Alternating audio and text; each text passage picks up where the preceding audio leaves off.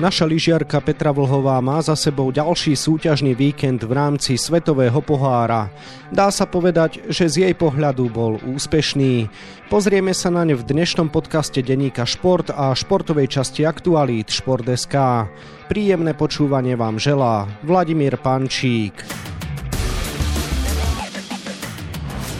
Do stredy budú priaznivci ženského zjazdového lyžovania narábať s číslom 56. Práve o toľko bodov vedie Mikaela Šifrinová pred Petrou Vlhovou v boji o veľký kryštáľový globus. Aké sú jej šance na obhajobu prvenstva si rozoberieme s bývalou lyžiarskou reprezentantkou Janou Volnerovou, ktorej už želám pekný deň. Pekný deň. Každý 20. Slovák pracuje v oblastiach, ktoré sú naviazané na automobilový priemysel.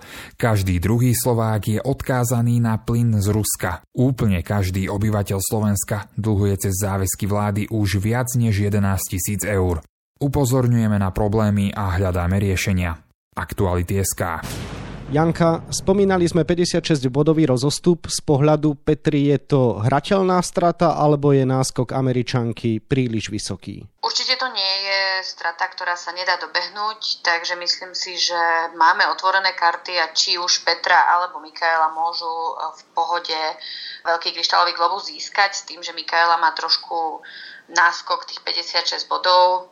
Je to malá výhoda, ale doslova malá. Vo švédskom óre Petra deklasovala súperky v obrovskom slalome, no v slalome skončila až štvrtá. To až používam, pretože v predchádzajúcich 8 slalomoch tejto sezóny vrátane toho olympijského skončila vždy na pódiu. Pritom až 6 krát vyhrala. Takže čo to naznačuje? Naznačuje to, že Petra je unavená, rozpráva o tom veľa a už keď Rozprávame o tom, že keď Petra sa dobre cíti, tak je to dôležité, je to z nej cítiť a keď ona je presvedčená o tom, že už je unavená, už sa nevie dočkať, kedy skončí sezóna, tak už aj to má trošku psychický vplyv a nie len tá fyzická, ale aj tá mentálna únava je na nej citeľná a ukázala to práve v tom slalome. Prekvapilo vás, ako dominantne si Petra počínala v obrovskom slalome aj vzhľadom na predošlé výsledky v sezóne? Prekvapilo ma to nie vzhľadom na tie výsledky, ale tak celkovo, že Petra sa necítila úplne v obrovskom slalome komfortne.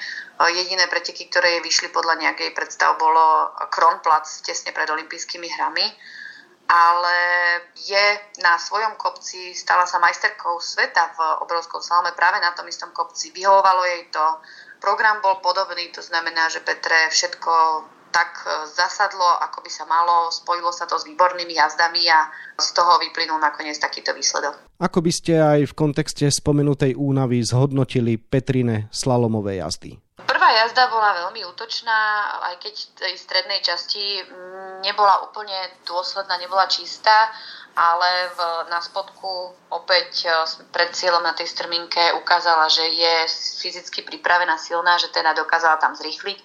No v druhej jazde už e, práve táto fyzická pripravenosť, tá kondička jej tam ako keby chýbalo a už e, sa jej to nepodarilo a nevládala dotiahnuť dobrú agresívnu jazdu, ktorú sa snažila v hornej časti trate ukázať až do cieľa a nakoniec bolo to o pár stotiniek, čiže tam, keď neukáže to najlepšie, čo vie, tie stotinky ju dobehnú. Vo Švédsku prekvapujúco skončila za svojimi možnosťami Mikaela Šifrinová. V obráku bola aj so šťastím tretia, no v slalome až deviata. Stráca formu? Ťažko povedať, niekto povie, že ju ani nemala, že vlastne sa to ťahá od olympijských hier, ale Mikaela je momentálne ako na Husenkovej dráhe, raz je hore, raz je dole a teda slalom je skutočne totálne nevyšiel. To druhé kolo bolo katastrofálne v jej prevedení a myslím, že môže byť rada vôbec, že bola deviata. Janka, do konca zimy zostávajú už iba 4 súťaže v rámci finále Svetového pohára vo Francúzsku. Na úvod sú na programe rýchlostné disciplíny. Zajtra sa pôjde z jazd, na druhý deň Super G. Radi by sme boli, aby v oboch prípadoch bola Petra úspešnejšia ako Mikaela.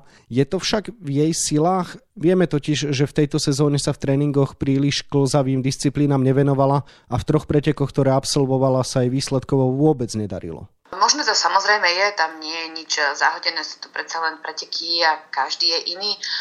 Čo je vlastne takou výsadou týchto pretekov, alebo teda zmenou, že tie kopce sú úplne nové, už sú pripravené na budúcoročné majstrovstvá sveta a tak ako sme zvyknutí, že technické disciplíny, či slalom alebo obrovský slalom sa jazdí v Kurševel, tak práve naopak teraz sa v Kurševel pôjdu jazdy, čiže tú jazdovku nikto nepozná, nikto ju nemá najazdenú, čo je teda výhoda na strane Petrinej, ale aj Mikaeli Šifrinovej, pretože oni nie sú z. Ja toto práve Petre chýba tak ako ste spomínali, tak má málo toho tréningu aj pretekov a predsa len rýchlostné disciplíny sú o tom, že ten pretekár sa zžije s dlhými lyžami a s tými dlhými oblúkmi, ktoré veľakrát e, chýbajú. A vidíme napríklad pri Petre, že strhne ten oblúk skôr a práve ten zjazdový a super oblúk je väčšinou dlhý, ťahavý a pretekárka musí byť na ňom veľmi trpezlivá aby tie lyže robili to, čo majú, aby to bolo rýchle a tam môžu mať práve techničky problém a to, že Petra to netrenovala, nemá tie lyže až také vžité, môže byť e,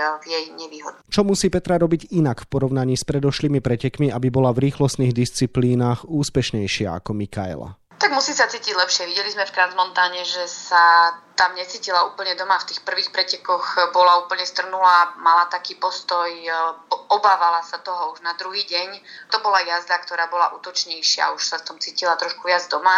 Takže už možno, že po tréningoch, ktoré teraz absolvuje, sa možno žije s tým kopcom, bude jej sedieť a bude sa na tom cítiť tak dobre, že bude môcť útočiť aj na body v tej prvej 15 v rýchlostných disciplínach. Do pozornosti treba dať aj fakt, že vo finále Svetového pohára boduje iba 15 najlepších, na istotu sa teda vôbec nedá ísť. Je to skôr výhoda pre Petru alebo Mikaelu? Toto v rýchlostných disciplínach skôr bude výhoda pre Šifrinovú, pretože predsa len išla ich viac tých disciplín rýchlostných, tých aj zjazdov, aj Super G. Videli sme, Super G má obrovské výsledky, alebo perfektné výsledky skôr aj na pódiu, čiže tam môže byť e, to rozhodujúce, kedy môže ujsť Petre.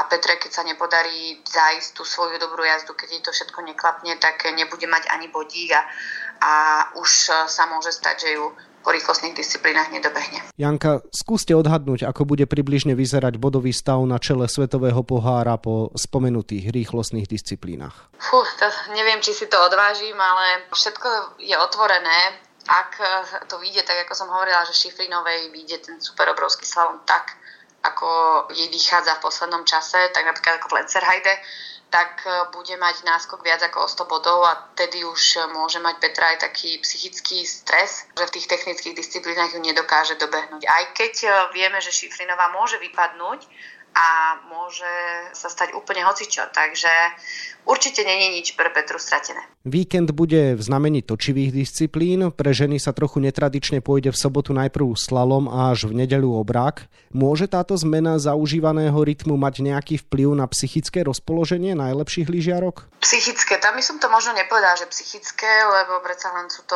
len otočené disciplíny. Ide o to, že sa vlastne z rýchlostných disciplín pôjde potom na slalom, čiže musí úplne ísť na tie naj najkračšie lyže, pretekárka, zvyknúť si na ten rýchlejší, to rýchlejšie tempo a potom sa zase vrátiť do toho obrovského slalomu a do toho tempa v obrovskom slalome. Spomenuli ste, že točivé disciplíny sa tiež pôjdu na neznámom kopci. Aké podmienky vo Francúzsku očakávate a ktorej z popredných lyžiarok by podľa vás mohli viac vyhovovať? Tak určite Petra Vlhová patrí medzi top favoritky, či už v slalome, alebo aj v obrovskom slalome.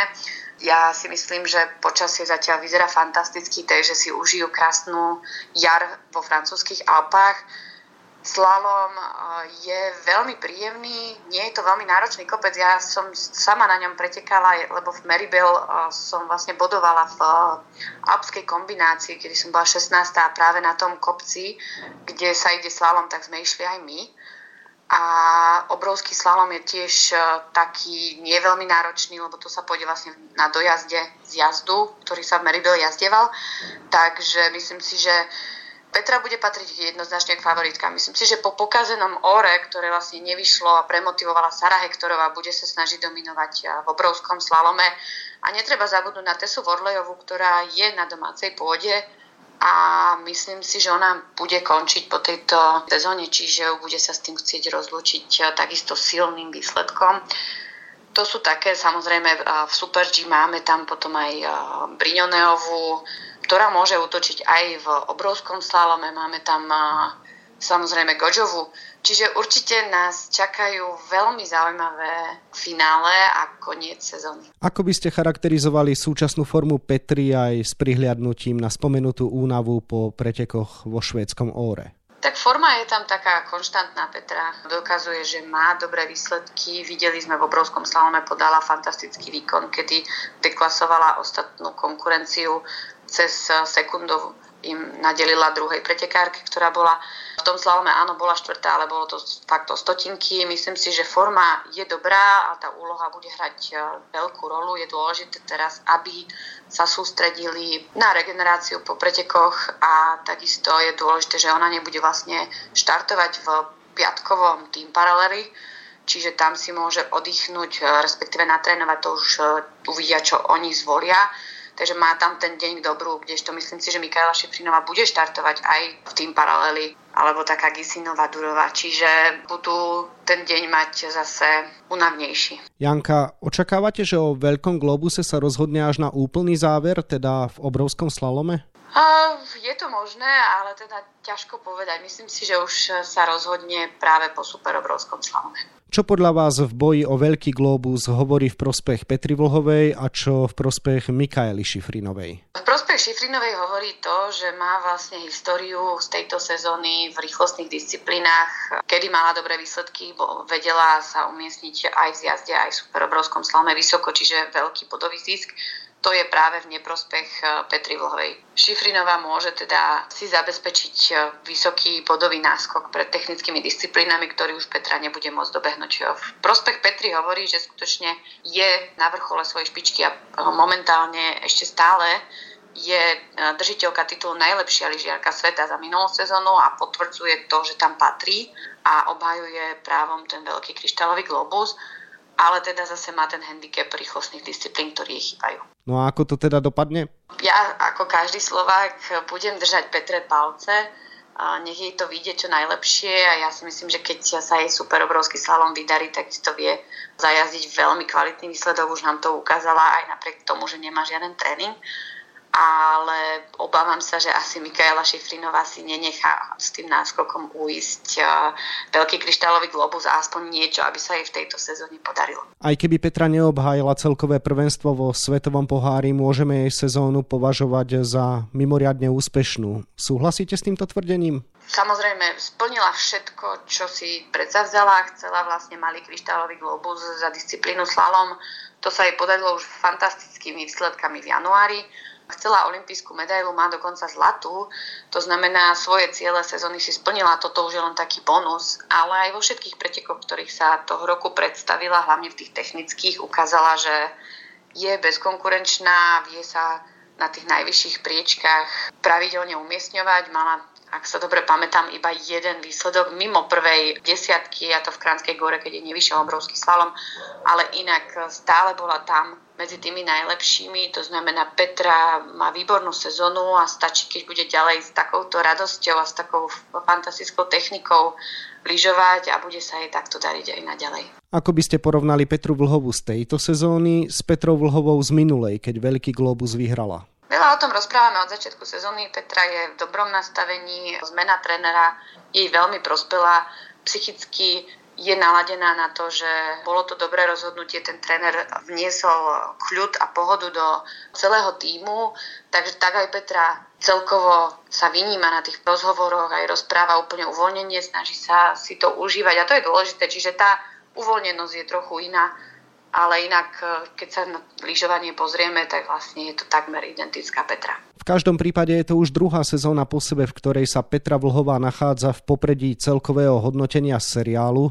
Na záver, čo to z vášho pohľadu znamená a čo to o nej ako o lyžiarke dnes hovorí? Dnes nám to o Petre hovorí, že je to výnimočná lyžiarka, ktorá nielen vďaka svojmu talentu, ale tvrdej práci, ktorú vidíme za posledných 6 e, rokov, že Petra pracuje na sebe, či už na fyzickej, technickej stránke alebo mentálnej a posúva sa, dostala sa momentálne do role športového vzoru a nie len tak akože z toho lyžiarského pohľadu, ale tak ako komplexne, keď to zoberieme ako šport.